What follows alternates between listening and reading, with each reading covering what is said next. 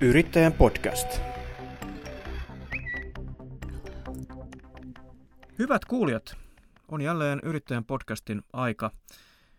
Öö, tässä kevät rullaa mukavasti eteenpäin.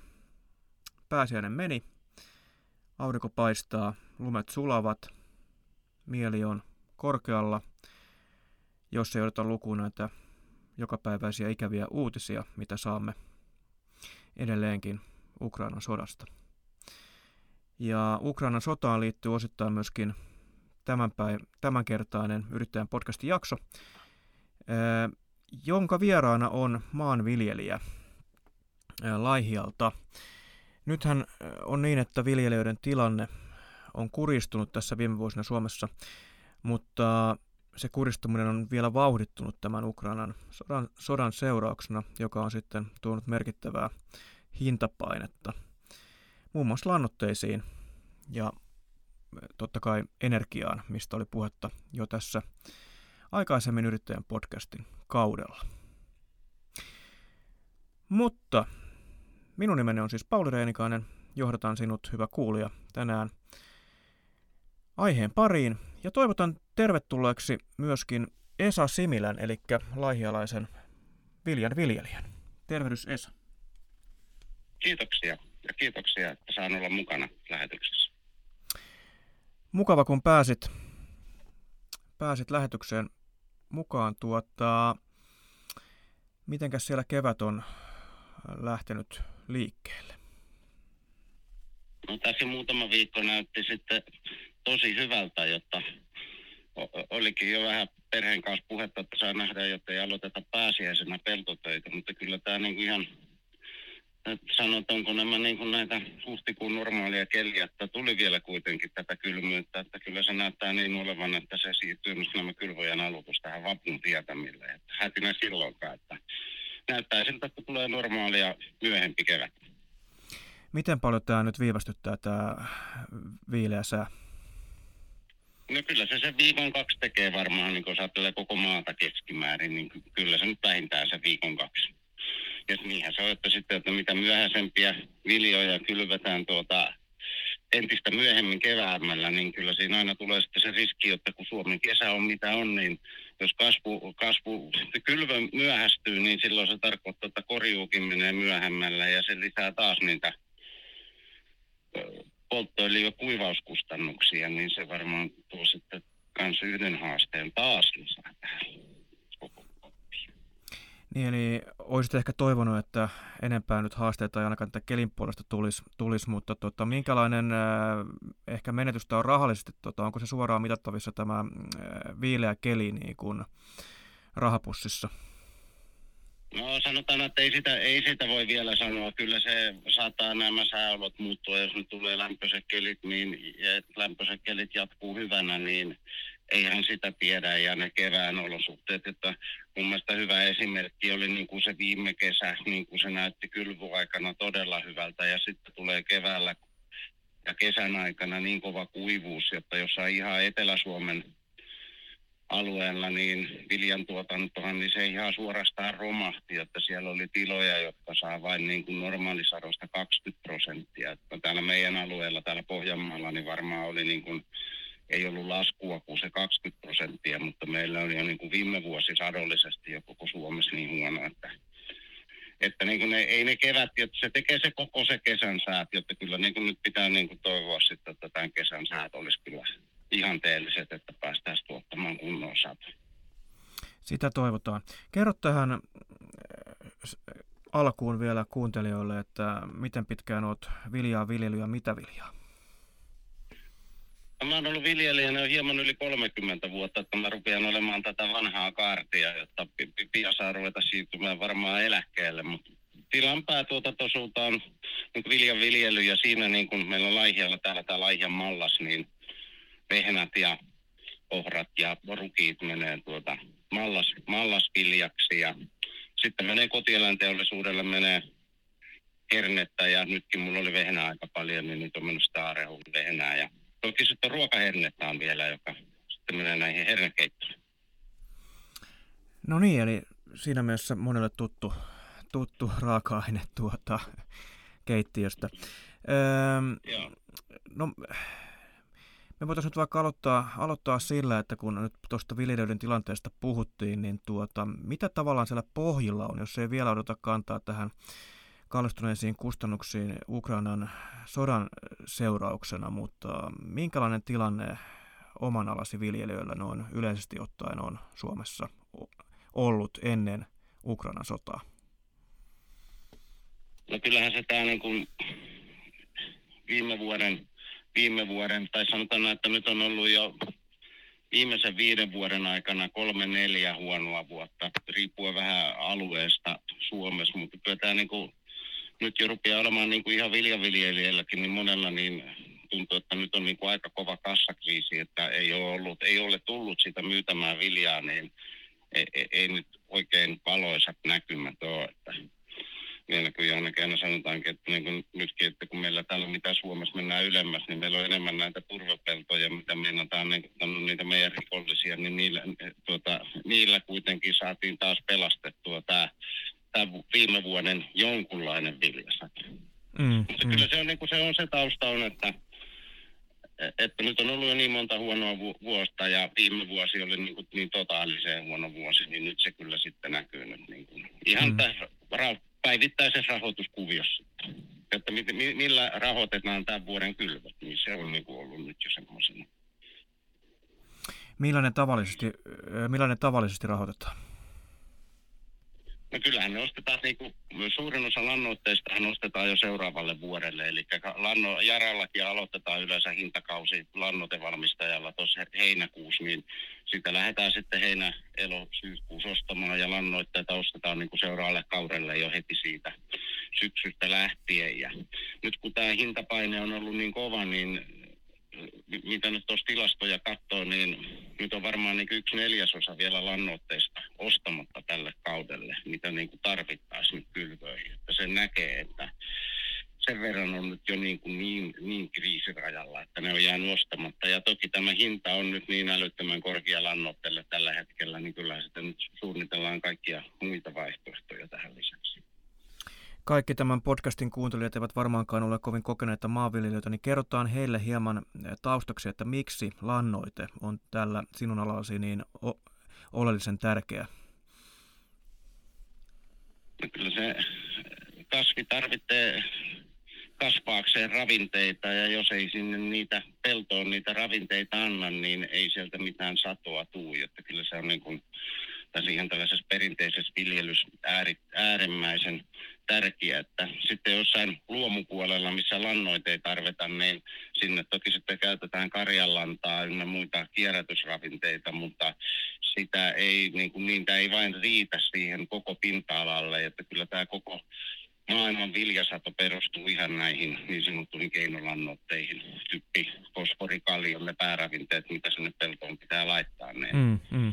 Ja, ja, nyt ne on sitten tämän kallistuneiden raaka-aineiden, öljyn, maakaasun tuota myötä, niin lannoitteet on nyt sitten noussut hintaräjähdysmäisesti. Ja onko näin, että nimenomaan Venäjältä on tullut siis aika pitkälti lannoitteiden raaka-aineita? No joo, kyllä. Ja se on niin oikeastaan koko niin kuin e-, Euroopan mittakaavassa, niin se on niin kuin a- aika suuri. Mitähän mä nyt sanoisin yhtäkkiä,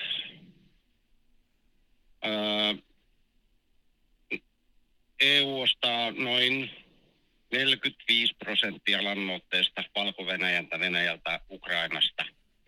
Eli tuota, suurin osa. Ja niin kuin kaikki nyt tietää varmasti, että öljythän meille on tullut ja maakaasut jo Venäjältä 8-90 prosenttisesti, niin jos jo koko Euroopan lannoitteet tuota, raaka-aineihin niin tämä sota-alue vaikuttaa, niin se nyt tietää sitten, että siinä on kyllä haastetta, että mistä se löydetään korvaajat näille. Eli isot lannoitevalmistajat silloin Jara muun muassa pohtivat nimenomaan tätä varmaan parhaillaan ja Venäjältä nyt sitten pakotteiden takia näitä raaka-aineita ei, ei tuota saada ja tuota, se on sitten tehnyt paitsi saatavuusongelman, mutta myöskin hin, hintaongelman, eli lannoitteiden hinta on noussut hyvin voimakkaasti. Minkä, minkälainen tämä hinnan nousu nyt on viime vi, siis ihan viime aikoina ollut? No sanotaan, nousu on ollut jo huimaa, lähentelee 150 prosenttia. jos viime vuonna keskimääräinen lannoite maksoi 4,5-500 euroa tonni, niin nyt jo huudeltiin 1200-1300 eurossa tonnissa.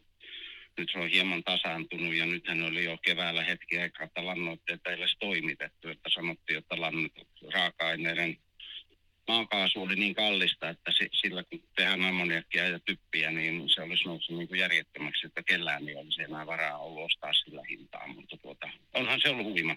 Että käytännössä ei ihan kolminkertaistunut, mutta ei kauaskaan. Ja tuossa mainitsit jo, että kaikkea tarvittavaa lannotetta ei tiloille välttämättä pystytä ostamaan, niin mitä se käytännössä tarkoittaa? Eli, eli se osaltaan vaikut, vaikuttaako se suoraan sitten sadon la, laatuun tai määrään tai molempiin nyt sitten, jos ei pysty tarpeeksi la, lannottamaan peltoja?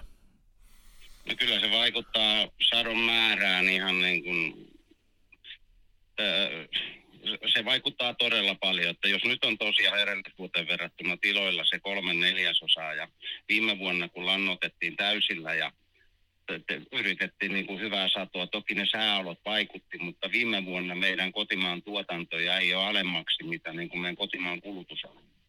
Eli niin kuin jos nyt vielä sitten tuli semmoinen tilanne, että jätetään kylvämättä tai lannoitetaan vähän, niin se tarkoittaa, että meille tulisi taas semmoinen vuosi, että meidän kotimaan tuotanto ei riitä kattamaan kulutusta ja jokainen nyt tietää sitä, mitä se tarkoittaa.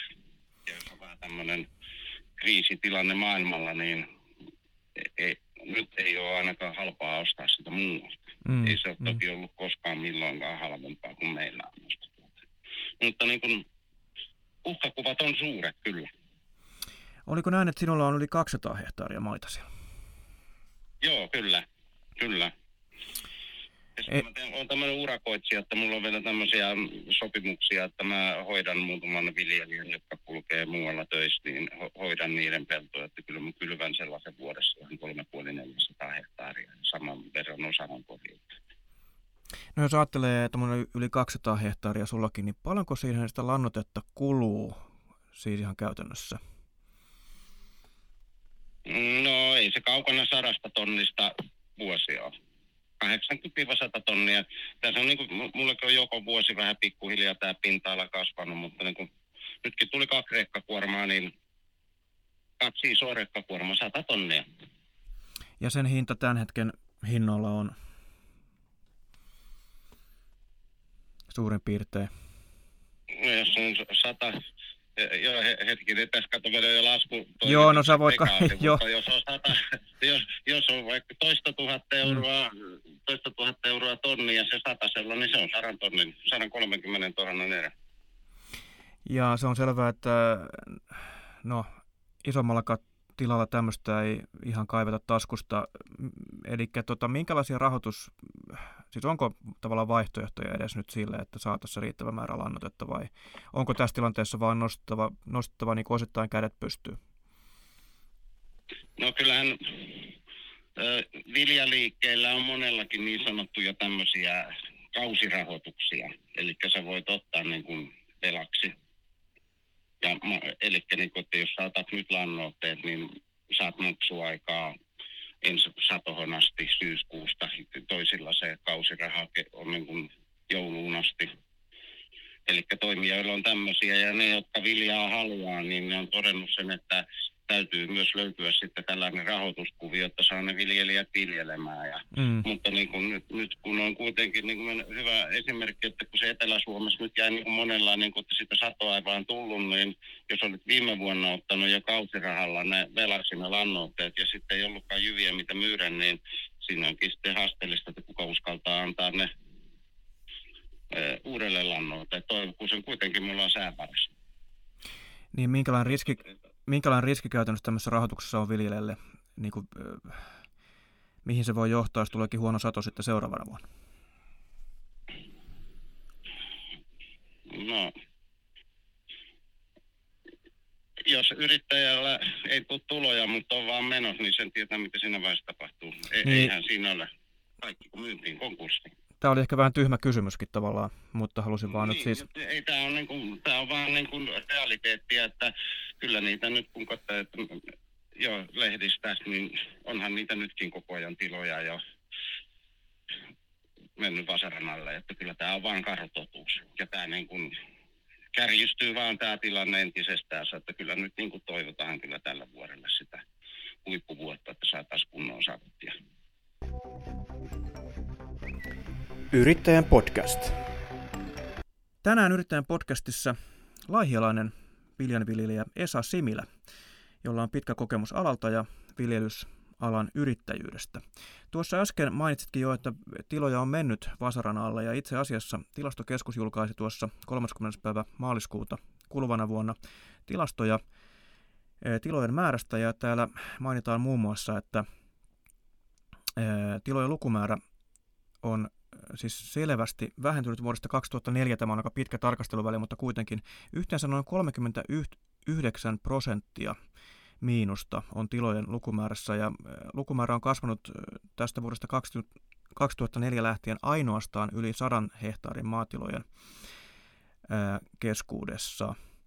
Tuota, siellä on siis moni tila lopettanut. Mikä nähdäksesi tässä on taustalla? Siellä on totta kai myöskin ihan siis sukupolven vaihdoksia ja niin kuin epäonnistuneita ää, omistajan vaihdoksia siis varmasti, että ei, ei ole vaan löytynyt jatkajaa tilalle, mutta mikä, mikä se suurin haaste, mikä aiheuttaa maatilojen, maatilojen ää, niin, niin kuin tilasto kertookin, että ne yli 100 hehtaarin tilakoko on kasvanut, niin kyllähän se niin kuin, että tämä on sanotaan että joka vuosi tarvitaan enemmän hehtaareita, että sä saat sieltä itselle palkan. Kaikki kulut nousee ja kaikki, niin sun on laajennuttava ja laajennuttava. Ja kun meillä ei ole enempää peltomäärää kuin mitä meillä on, se vähän yli kaksi miljoonaa hehtaaria, niin se vaan joka vuosi jakaantuu entistä pienemmän, pienemmälle porukalle. Ja kyllähän se on niin kuin kotieläinpuolella ihan sama tilanne, että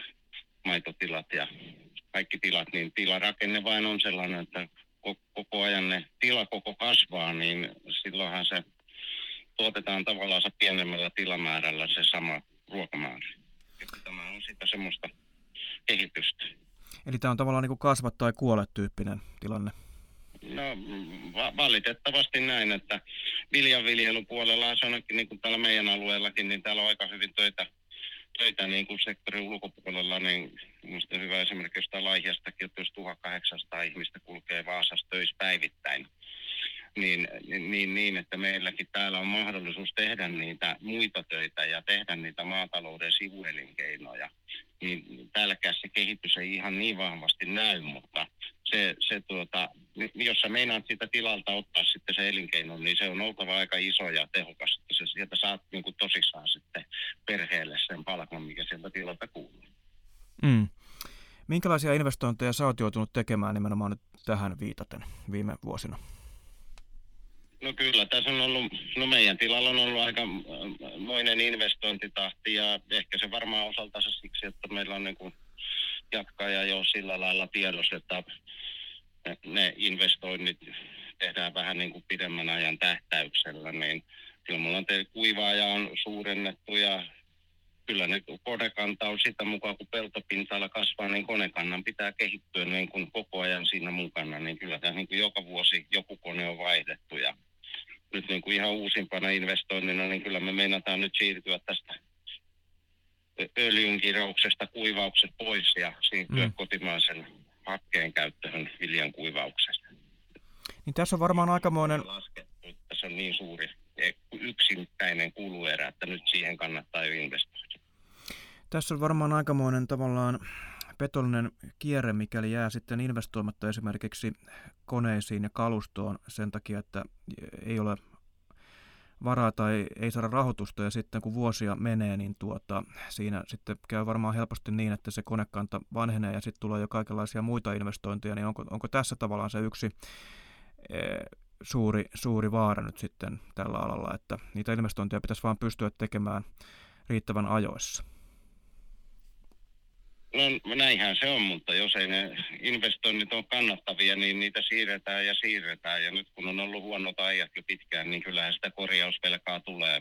Ja silloin ne niin kuin tulee. Ja siinähän se onkin sitten se, että jos et sä ole investoinut, etkä ole pystynyt investoimaan ja sitten on se vanha kalusto, niin siinä se kynnys lopettaa kasvaa tietenkin joka vuosi. Että, tässä jo tämä on niin kuin sellainen määrätynlainen oravan pyörä. Pakko on investoida, jos menot pysyä mukana ja mutta kuitenkin, että pitäisi mennä aika maltillisesti, että kyllä meilläkin nyt on tilalla niin aika vanhat traktorit, että kyllä kovasti niitäkin pitää suusia, mutta tuota, mm. se on sitä joka, joka vuosi sitä laskemista, että mihin kannattaa investoida ja niin. mitä pystytään tehostamaan, että ei sieltä niin kuin, ei, ei, ei vain voi tehdä niin kuin, että hei nyt tämä on vanha, vaan kyllä ne täytyy laskea aika tarkkaan, että mihin rahat riittää, niin se tehdään sieltä. Tuota, mainitsit tuossa tämän öljyn ja, ja tuota, puhutaan siitä hetki, eli minkälaiset energiakustannukset tämmöisessä viljan viljelyssä on ja mihin sitä öljyä tai kallista polttoainetta kuluu eniten? No kyllä se viljan kuivaus on meillä täällä Suomessa varmaan se, mihinkä niin kuin eniten, eniten palaa ja niin kuin meilläkin, että me on tässä ollut monessa projektissa meillä niin kuin tilalla lasketaan aika tarkkaankin polttoainekulutuksia, mitä missäkin työssä menee ja sitä kautta on niin kuin tehostettu näitä viljelyprosessia, että siirrytty suorakylvöön ja kevyt muokkaukseen perinteisen kynnön sijasta ja tehty kaikkia tällaisia, mutta tätä karkia arvio on varmasti semmoinen 200 litraa hehtaarille. Joo. Ja se vielä niin kuin vaihtelee, että, niin kuin, että jos meilläkin laskee nyt sitten, niin jos se niin kuin tuon verran menee, niin se vielä vaihtelee sitten. To, toki kun on nämä urakointikylvöt ja nämä, mutta tuota, jos otetaan viiden vuoden vaihtelu, niin meidän tilalla on mennyt 45 90 000 litraa öljyä vuodessa. Öö, minkämoinen nyt nousu kustannuksissa nimenomaan kallistuneen polttoaineen ja öljyn, öljyn takia on tullut? No kyllähän se nyt on öljy viime syksyn verrattuna, niin se on kaksinkertaistunut.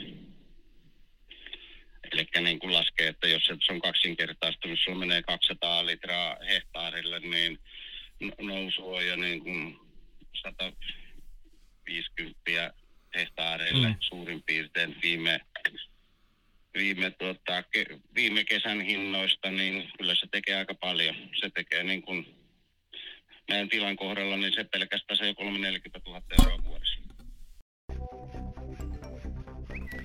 Yrittäjän podcast. No niin, yrittäjän podcastissa mennään tänään maanviljelysaiheella. Ähm, Esa, kerro hieman, tuota, nyt kun tässä puhutaan osittain myöskin tästä ruoantuotannon tulevaisuudesta Suomessa, niin olen ymmärtänyt, että kuitenkin me olemme viljan suhteen melko omavaraisia, mutta mikä se tilanne nyt ihan viljelijän näkökulmasta on? Joo, no kyllä me ollaan omavaraisia ja kyllä meillä vielä löytyy, niin kuin meillä on tosi vahvaa kauranviljelyaluetta. Tämä Suomi ja meidän kaura on aika kysyttyä tuonne maailmalle, niin jos meidän kokonaissato oli tänä vuonna 2,7 miljardia kiloa, niin siitä noin 10 prosenttia kun kauraa, joka menee vientiin 300 miljoonaa kiloa. Että kyllä meiltä vielä löytyy myös tavaraa niin kuin vientiinkin. Että siinä mm. mielessä sanotaan, että kyllähän se oli jossain tutkimuksessa on tehtykin, että Suomi on maailman neljänneksi ruokaturvallisin maa. Mm. Että kyllä meillä täällä niin kuin ruokaa riittää, mutta tuota, mitkä ne tuotteet on sitten, mitkä ensimmäisenä loppuu, jos oikeasti mennään kriisiin ja kyllä niin kuin mä näkisin, että niin kuin näin viljelijän uhkakuvana jo, että vaikka ei olisi tullut sotatilaakaan, niin kuin nämä, tuota Euroopan komissio, kun mehän ollaan tässä niin kuin tuki, tuki nämä EU-tuet on merkittävä osuus tässä meidän tuotannossa ja sitten kun niitä tukia annetaan, niin vaikka ne on niin sanottu hinnanalennuskorvaus, niin sitten niin meidän pitäisi tehdä niin eteen jotain töitä, niin se tarkoittaa, että meidän pitäisi niin viherryttää ja pienentää lannoitustasoa ja pientää, pienentää kasvisuojeluaineen määriä, niin se tarkoittaa sitä, että kyllä se uhkakuva on niin, että 10-20 vuoden päästä niin me ollaan kaukana omavaraisesta valtiosta näiden suhteen. Minkälaisia viestejä tai kommentteja nyt sitten valtiovallan suuntaan haluaisit tässä välittää? Nythän ne, toki toivomme, että elämme tällaista tilapäistä kriisiä johon äh, saisimme mahdollisimman nopean vastauksen, mutta koska sitä ei kukaan tiedä, niin ja kuinka pitkään me tässä tilanteessa olemme ja mennäänkö vielä pahempaan suuntaan, niin tuota, pitäisikö nyt sitten tinkiä, tinkiä nimenomaan näistä vaatimuksista?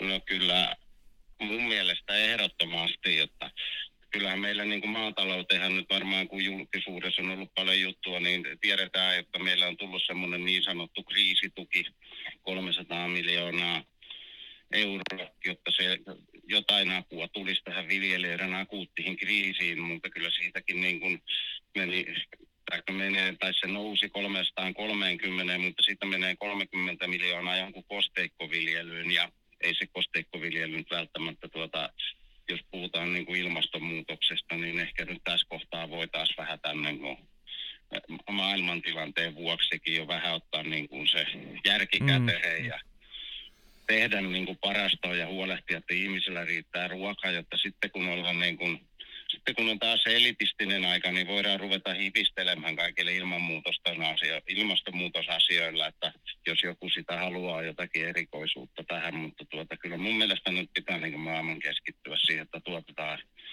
tuotetaan täysillä ruokaa niille, ketkä sitä tarttoo, että jos tämä Ukrainan kriisi nyt vähän niin kuin sieltä tulee pakolaisia, niin mitä jos tämä nyt tarkoittaakin sitä, että joku lähi tai Afrikkakin jää ilman ruokaa nyt sitten, jos sitä tuotetaan tarpeeksi, niin sieltä voi tulla yhtäkkiä 100 miljoonaa ihmistä. Että ne on semmoisia uhkakuvia, mitkä niin kuin tämän ruoka, ruokakriisi saa kaikkia ihmeellistä aikaa. Paljon on uhkakuvia, mutta kyllä niin kuin siinä mielessä va- valtiolle tässä kohtaa, että saatiin edes se 300 miljoonaa lisää, niin, niin, niin kyllähän sinne kiitollinen saadaan olla, että tällaisia, tällaisia niin kuin tulee. Mutta sitten kun otetaan se koko maatalouden budjetti, niin jos se, niin kuin, mikä tällaisen 300 miljoonan osuus on, niin jos se nyt on sitten niin kuin, mäkin vähän laskin, että jos se on koko tilan liikevaihdosta, niin jos sitä tukia tulee sitten 2 prosenttia, niin mutta on se tietenkin, toisille se on tärkeää, jo on niin kuin rahat ihan kaikki, niin on tosi tärkeää, mutta tuota, mm. ja onhan mm. ne aina tärkeää, kun ollaan niin kuin kriisikuussa, mutta kyllähän se niin kuin tässä kohtaa, että kyllä se raha pitäisi sieltä markkinoilta saada ja kaikki se pitäisi tulla sieltä niin kuin, niin kuin nyt just, että tämän kriisin myötä on vilja on kallistunut, mutta niin mennään tuohon kotieläinpuoleen, niin eihän mm. ne ole niin kuin ne kustannukset, rehu nousee kun siellä on noussut sitten vielä niin kuin rehukustannus ja sitten on noussut vielä niin kuin lannoitteet ja polttoaineet, niin tuolla kotieläinpuolella on niin kuin vielä ne, ne pitäisi saada sielläkin todella nopeasti suoraan. Mm, niin kuin. Mutta täällä on liian pitkät niin kuin nämä sopimukset kauppojen kanssa, että jos tehdään jo puolen vuoden, vuoden päähän hintakiinnityksiä, niin sitten kun markkinat lähtee tällä lailla, kustannukset lähtee nousuun, niin nämä pitäisi olla kaikki enemmän indeksissä, jotta se nousisi sitä mukaan kuin kustannukset, niin niin, niin, varmaan. Mutta miten se saadaan sinne, niin siinähän se haastetta onkin. Niin, Ukraina on tosiaan Euroopan että ja se voi aiheuttaa ongelmia nimenomaan tuonne kolmansiin maihin sitten, mikäli ja jos ja kun ää, sieltä tuotanto tyrehtyy.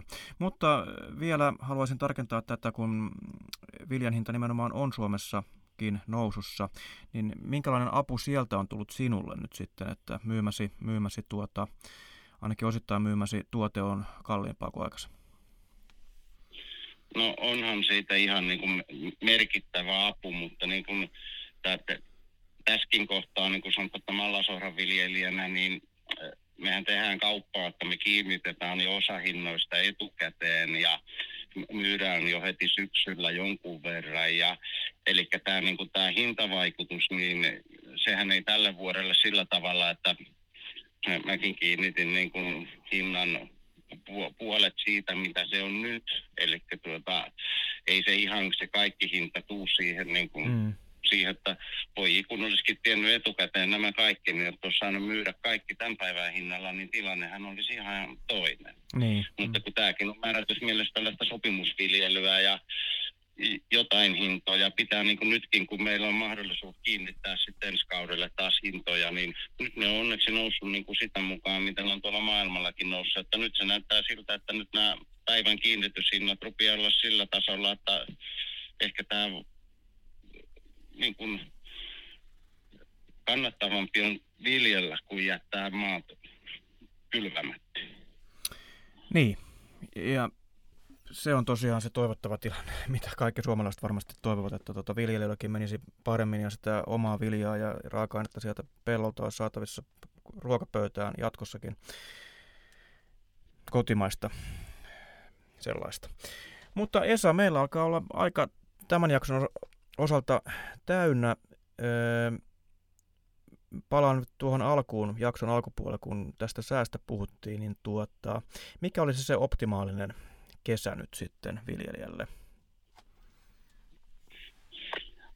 No sanotaan, että kun sitä sataa sitä lämmintä vettä aina silloin tällä, että saadaan se vesimäärä riittäväksi, että kasvi saisi sitä vettä, kun sekin on yksi tärkeä tekijä, että niin kuin viime vuoden se kuivuus oli semmoinen, mutta ei sitäkään saa liikaa tulla ja mieluummin sitten alkaa silloin, kun vilja rupeaa valmistumaan elokuussa, niin tulisi niin kuin kunnon kahden kuukauden pouta, jotta saataisiin puitua kuivana, että kun se kuivauksen merkitys on niin älyttömän suuri, niin tuota, se, kyllä se nyt toivoisi semmoista oikein kuivaa, hyvää puintia.